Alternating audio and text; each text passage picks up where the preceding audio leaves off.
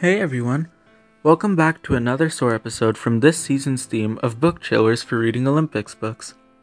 If you haven't done so already, be sure to check out last week's episode on the story of a hero turned traitor, the notorious Benedict Arnold. Today's episode is on the award winning book Half a Chance by Cynthia Lord. The book begins with the introduction of the protagonist, Lucy, a 12 year old aspiring photographer whose father is a photographer as well.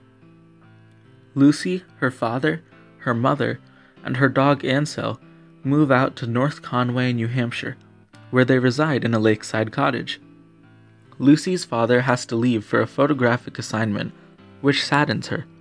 However, she finds that her neighbors have a son named Nate, who she becomes quick friends with. She no longer feels as alone. Nate and his family are visiting the area for the summer.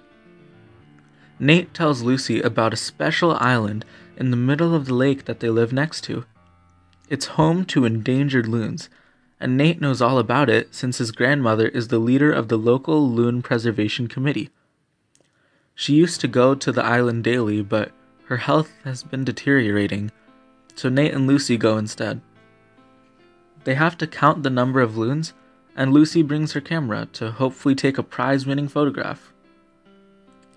She plans to enter a photography contest that her father is judging in without him knowing, so that she can prove herself in photography and so that she can use the prize money to buy Nate's grandma a boat so that she can visit the loons herself.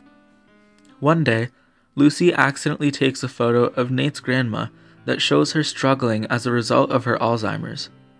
It's a sad and powerful photo, and Lucy wants to enter it into the competition. Nate gets angry and tells her not to enter the photo. But she does anyway. Why is this picture so special to her? Why did she decide to enter the photo? Will she win the contest? What will happen between her and Nate? Read to find out and join this touching journey of Lucy as she explores her passion and her friendship.